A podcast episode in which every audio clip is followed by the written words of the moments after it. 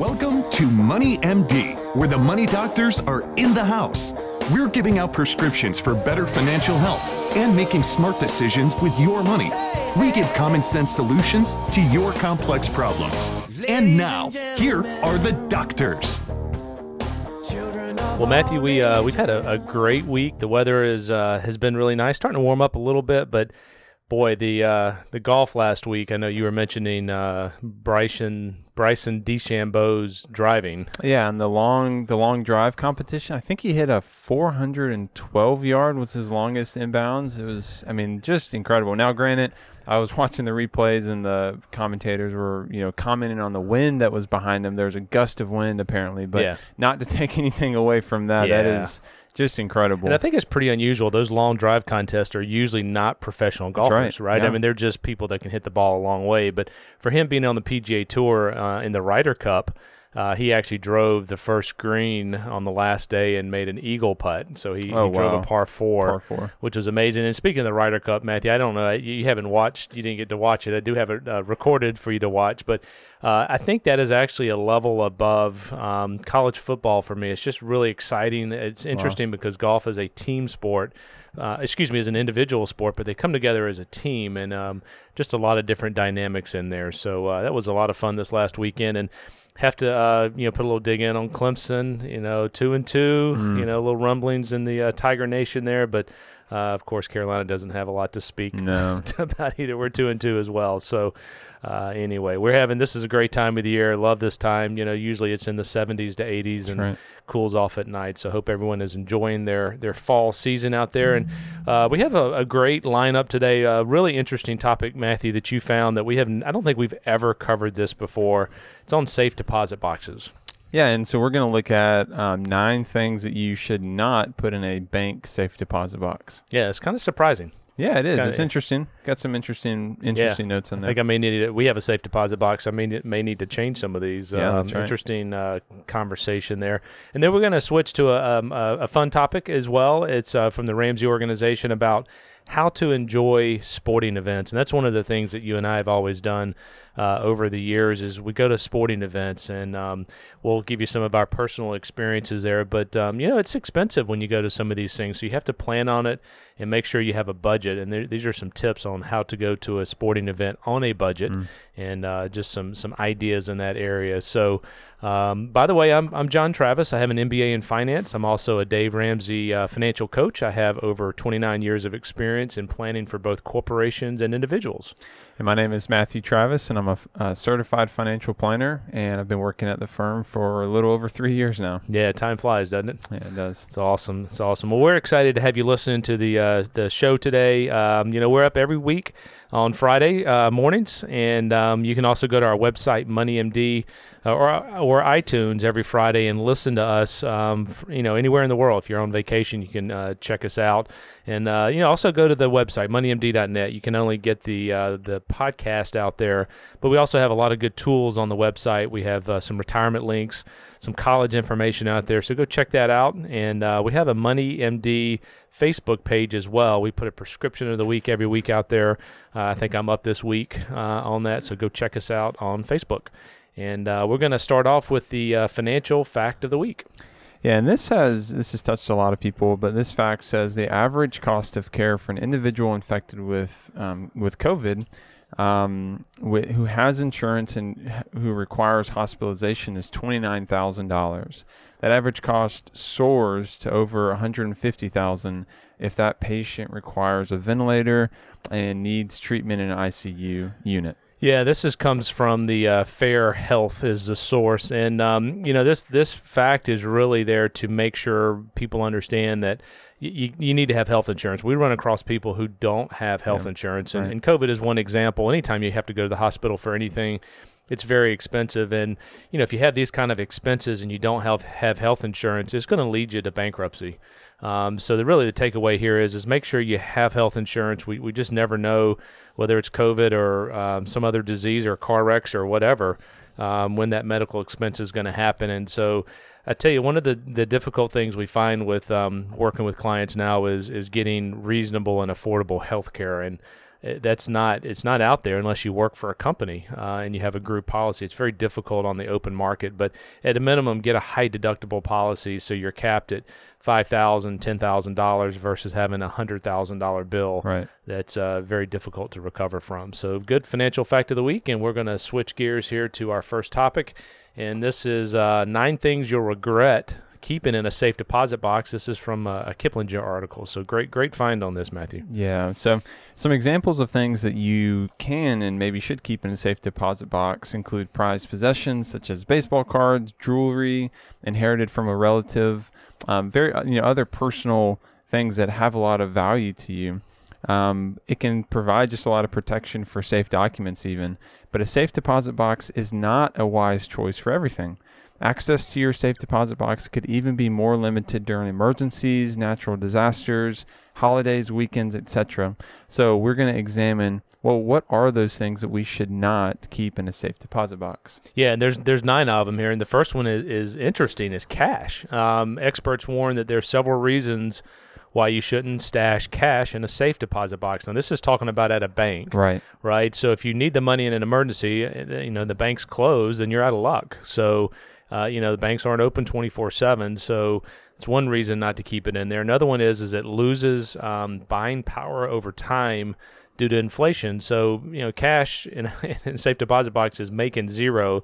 If you're in a 3% inflation uh, environment, which is kind of close to where we are now, you're losing 3% on that money every right. single year. So maybe it's better to put that money in an interest bearing uh, savings account or maybe a CD. It's still not a lot of return, but it's something.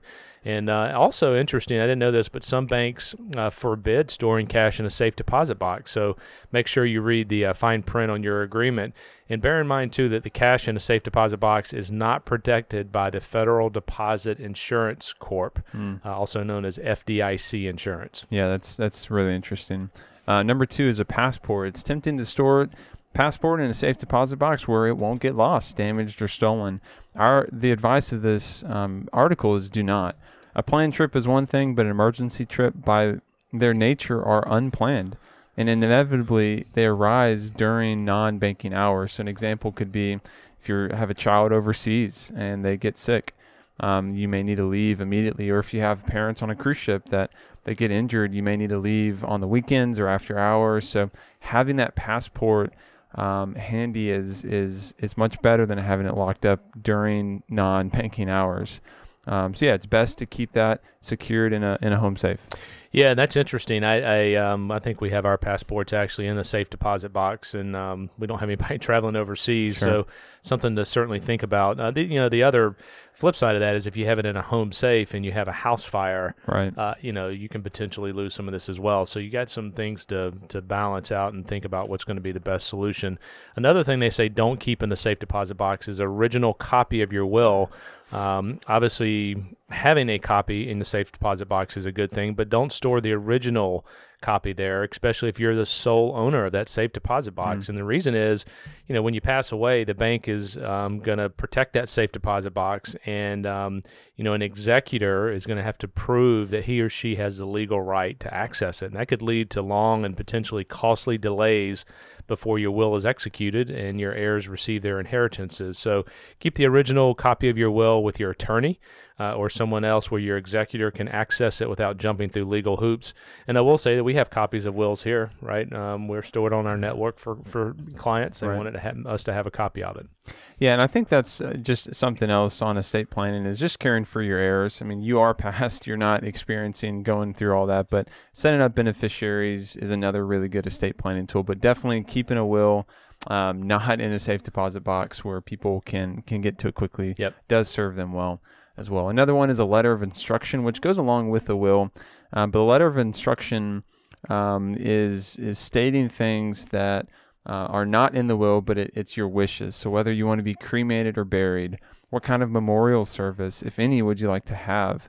And details on specific bequests, um, like Uncle Larry gets your Star Wars DVD collection, or Cousin Kathleen gets the pearl earrings you inherited, and so on.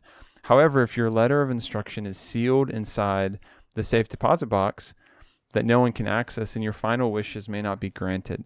So the, the recommendation is to keep this with the original copy of your will that then people will be able to access, um, given you know when you die. Yeah, that's right. That's that's good. Another one here is uh, durable power of attorney, kind of in the same same uh, light here. You know, you you've got all this paperwork signed, sealed, and delivered, and, and one of these could be the the durable power of attorney that we've talked about before, and that basically gives authority to a third party to act on your behalf should you become incapacitated or some somehow unable to handle your legal and financial affairs. So the problem is is that if that POA is locked away in a safe deposit box that no one can access then the person you're counting on to protect you uh, at the time of need, uh, they could have their hands tied and not get mm-hmm. access to it. So keep that original POA with a copy of your uh, your will and um, also instructions.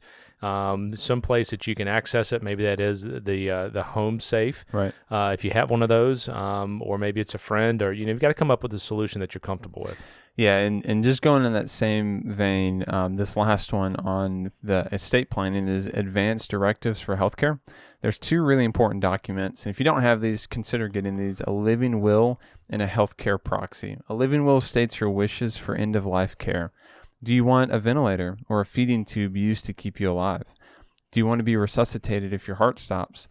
Very hard questions, but absent of this living will, doctors are actually obligated to to take extraordinary uh, steps to save you. A healthcare proxy, also known as a healthcare power of attorney, um, for the second um, document, designate someone to make medical decisions for you in the event that you can't make them yourselves. So neither document will do much good if it's locked away mm-hmm. in an inaccessible box. Um, so make sure your medical providers, family members, and healthcare POAs they have copies of these documents on hand. Yeah, that's really good. And uh, another one here on the list is um, don't put uh, uninsured jewelry and collectibles in the safe deposit box. And again, I think the key word here is is uninsured. Um, they're not uh, FDIC insured when they're in the safe deposit box, um, nor does the bank itself. Um, you know, uh, you know, protect those uh, per their agreement. But the standard homeowners insurance policy it does offer some coverage for personal property kept off uh, premises, but the limits are typically low right. Um, for those things. So one option is, you know, talk to your insurer, see if the limits can be raised. Uh, you may actually have to schedule it, which just means you have to, um, you know, call it out and, as a separate line item, uh, which would require you to get an appraisal potentially. Uh, it's also a good idea to have photos um, of those items as well, but don't just put it in the safe deposit box. Um, you know, without having some some coverage on it additionally in case I mean there's things I guess could happen to a bank yeah. as well. So make sure you have that taken care of. And when I was reading this, it was actually interesting. They had a couple instances where banks changed ownership and something got lost and the bank boxes got mixed up. Oh no. And there was a New York Times article that went into this and there's people that lost very valuable wow. items mm. because of this mix up. So I mean very, very rare obviously, but yeah, definitely something to to note. Uh, the second to last one, this is funny, is spare keys. Uh, keeping a spare key, house key in a safe deposit box is also a bad idea. Um, think about it. You only have access to your safe deposit box dur- during normal biz- banking hours, and only if you have the box's key with you. If you're like most people, your safe deposit box key is somewhere in the house. Yeah. So if you're locked out of the house and your spare key is in the bank, then it's a circular argument and you can't get into either one of them and yeah. you're up a creek. So, better idea is to keep a spare key with a trusted neighbor, nearby relative, or to hide it or to get an automatic, you know, a punch code or some yeah. kind of key like that. So, that is not a good. Don't don't don't store spare, spare keys, keys in in safety deposit boxes. Yeah, no doubt. And the last one here, which is interesting, is liquids and dangerous items. Uh, your bank should offer up a list of what is not permissible to keep in the safe deposit box and you got to look at look at those. Pay attention. Firearms typically are not allowed. Uh, obviously, nor nor are explosives. Uh, the same goes for illicit drugs and hazardous materials. Sure. So many, if not all, banks uh, do not allow liquids to be stored in your safe deposit box. So if you have that decades old bottle of rare scotch, uh, you probably should keep it at, at your house uh, versus a safe deposit box. So Matthew, I know like personally, I've gone through. So we do have a safe deposit box. We also have a home safe, and figuring out what we put where and making sure um, you and Danielle mm-hmm. know uh, codes and things like that. It, it is complicated. There's a lot of ins and outs to this, and, and where you keep the original copies and the, the keys and so forth. And so we've, you know, I'll, I'll take certainly this into uh, consideration as I go back and, and review that. But make sure you're, like Matthew was saying, your heirs know. Yeah where these copies are, codes. Uh, we have I have a, a password list um, for accounts and so forth. I also have that summary sheet that we talk about quite a bit. Uh, if you don't have your assets summarized in a one-page format, go out to our website moneymd.net. We have that um, that page that you can use as a template uh, to do that. So great, great topic. We've never covered that one before, so that was a good find. Matthew, and we're going to switch now to the uh, question of the week. And this came in from a client, and uh, interesting. So our company name is Richard Young Associates. Uh, we've we've kind of branded the podcast as Money MD, um, but the question was is who is Richard Young? And um, so interesting. Richard uh, is now 85 years old, and he lives in uh, Asheville, North Carolina, with his wife Joan. Um, so Richards uh, went to school at the University of Chicago, which is a great business school, um, and then he got an MBA from Yale. So he was very, very well educated. He started working in the uh, securities industry in Chicago back in 1974, and he moved to Augusta in in uh, 1985. And, and so Richard Young Associates has been in in existence for a very long time. Um, and we actually are in our current building back in 1998. So it's kind of the the history. Um, he did retire in 2009. Um, and his hobbies uh, were tennis and hiking. Huh. So I know Tammy and I, my wife, went up and, and, visited him last year before COVID. He and Joan, his wife, um, and uh, he, they're doing well. They're in a, a, great little complex up in Asheville, and um, you know uh, he helped create a lot of these uh, processes and you know relationships that we have with DFA hmm. and mm. and so forth. And uh, I know when I started in 2007, I used to spend a lot of time with with uh, Richard, um, you know, talking to him about his experiences and, and his approaches and so forth, and always had a lot of respect for him. Wow. So great, uh, great question of the week. And with that, we're going to switch uh, to our our next topic, and that is ways to enjoy sporting events on a budget. This comes from Dave Ramsey, and uh, like I said in the intro, um, Matthew, you and I have always just had a, an affinity for seeing sporting events, and, and we've certainly gone to see some pro sporting events, but we also really enjoy local. Right. Matter of fact, we were went to North Augusta High School football game last week. That was and, blast. Oh, we just had so much fun. It was a beautiful evening, and um, you know, it's not a bad seat at a high school That's stadium. Right. That's so, right. and it was pretty inexpensive too. So, so uh, we got some some ideas here to to how do you do this on a budget because it is expensive when you go to some of these games. And the first one here is um, to wait for discount nights. And I th- when I saw that one, I thought about the Green Jackets they have discount nights there. So a lot of teams do have discount nights. So keep your eyes open. Some of the baseball teams have family nights. Uh, the packages include tickets and parking and concessions. Um, so you just want to make sure you stay in the loop. And um, when the schedule comes out early in the season, you know, circle some of those discounted games on the calendar so you can start saving up early. Uh, it's pretty inexpensive to go to a Green Jackets game. Um, so the discount nights is one way to, to do this on a budget. Yeah, that's right. Another one is buying from sellers online. You don't have to buy tickets from uh, teams directly. You can check websites and online auctions like eBay, Facebook Marketplace, um, or Craigslist.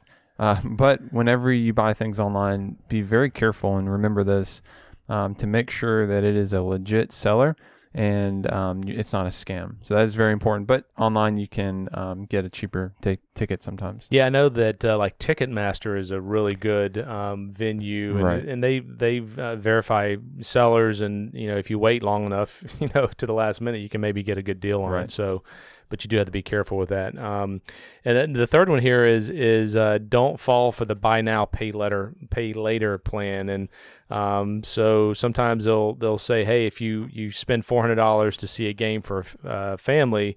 All you have to do is pay hundred dollars a month. Um, no big deal, right? And they, it's interest free until you miss a payment, and then there's big interest costs. But if you have to put that, you know, on a payment plan, you probably shouldn't be doing it on the front end of it, plain and simple. So don't be fooled into these payment plans. If you, if you can't uh, you know afford that four hundred dollars for that month, look out into the future and save that hundred dollars up um, every month if you can do that, and go to a game later in the season. So just be careful with those buy now, pay later type uh, programs. Another option here, and we've done this throughout the years, Matthew, is sitting in the upper level. Yeah. I mean, you know, so you know the nosebleed section, and that's uh, that's what people call those seats, you know, that are far back, upper levels mm-hmm. of the mm-hmm. stadium, and you may not be as close to the action, but you'll pay a lot less, and you're in the stadium.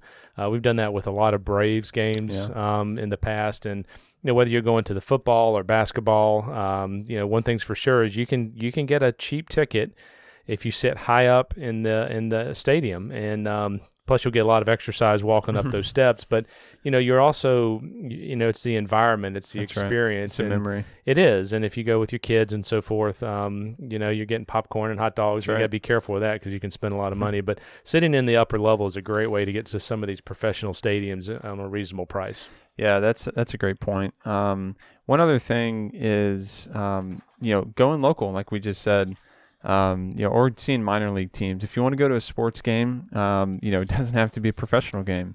Uh, going to one of these local teams can save you a lot of money. You can still see really good, um, really good athletes. A great example is Silver Bluff High School has kicked out a lot of yeah. really good football players. DeMarcus and this year, Lawrence. yeah, this year they are very good. So, you know, you could see someone that is um, going to be at the next level if you go to some of these local games. So that's just another. It's yeah. cheaper, and you can also uh, get some really good uh, competition going on. I remember when when Danielle was young, she was a um, she was a cheerleader, and she I think she was in fifth grade, and so we I would go to her football games and.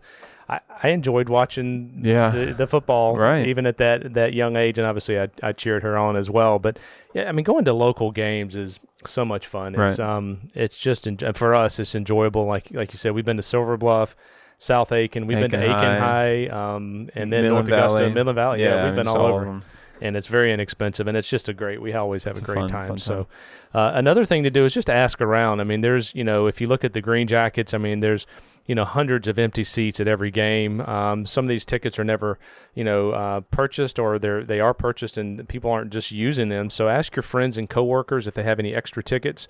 Um, they may be willing to give you the tickets or maybe you can negotiate a good deal as well. So you know just ask around. Sometimes like i know with south carolina there's um, there's message boards out there, and people are selling tickets uh, pretty inexpensively. So, yeah, just check around, and try to um, try to get yourself a deal. Another thing you need to be careful of is, um, you know, just remembering your goals. I mean, going to these games are fun. Uh, we obviously, Steve and I talk about sporting events as Matthew and I do as well quite a bit. But you know, if you're working the debt snowball, you've got to ask yourself if dropping you know a lot of cash on one of these games is a is a good idea. And um, you know, maybe you need to save it up for your entertainment budget. Um, but that's that's a question that you're going to have to figure out um, for yourself. And and uh, you know, depending on what the ticket prices are, the cost of one game could actually um, you know cover something else in your budget, like maybe a date night or uh, maybe paying off an extra payment of debt. So uh, be, be careful. I mean, if you go to Atlanta Braves, um, Hawks games. I mean, they can be you know a couple hundred dollars, um, and you know if you're taking a family of four, it's going to be five hundred to seven hundred dollars. It's going to be like going to Disney Disney World. Wow. It's so expensive. So just be careful that you have uh, that taken care of. And um, there is a way, Matthew, to um, to budget for a big game, and, and you can go to a sporting event, but you have to be smart. You have to plan ahead and budget for it. And uh, it, there's a concept called a sinking fund, which is a great way to save up for the game over time. And it's pretty pretty easy to do it. So we'll walk you through this. And this sinking fund can obviously be used for sporting events, but it, it should be used really for a lot of different yeah. expenses. And I was going to say it, it is what we're going to give an example because this article is about sports, but it can be used for a car. It can be used for you know smaller purchases. This is a really good concept. So let's say let's use a sporting uh, event example. Let's say the tickets for the game you want are fifty dollars each, and you want to take your family of four, so that's two hundred dollars. Now let's say the tickets go on sale in two months.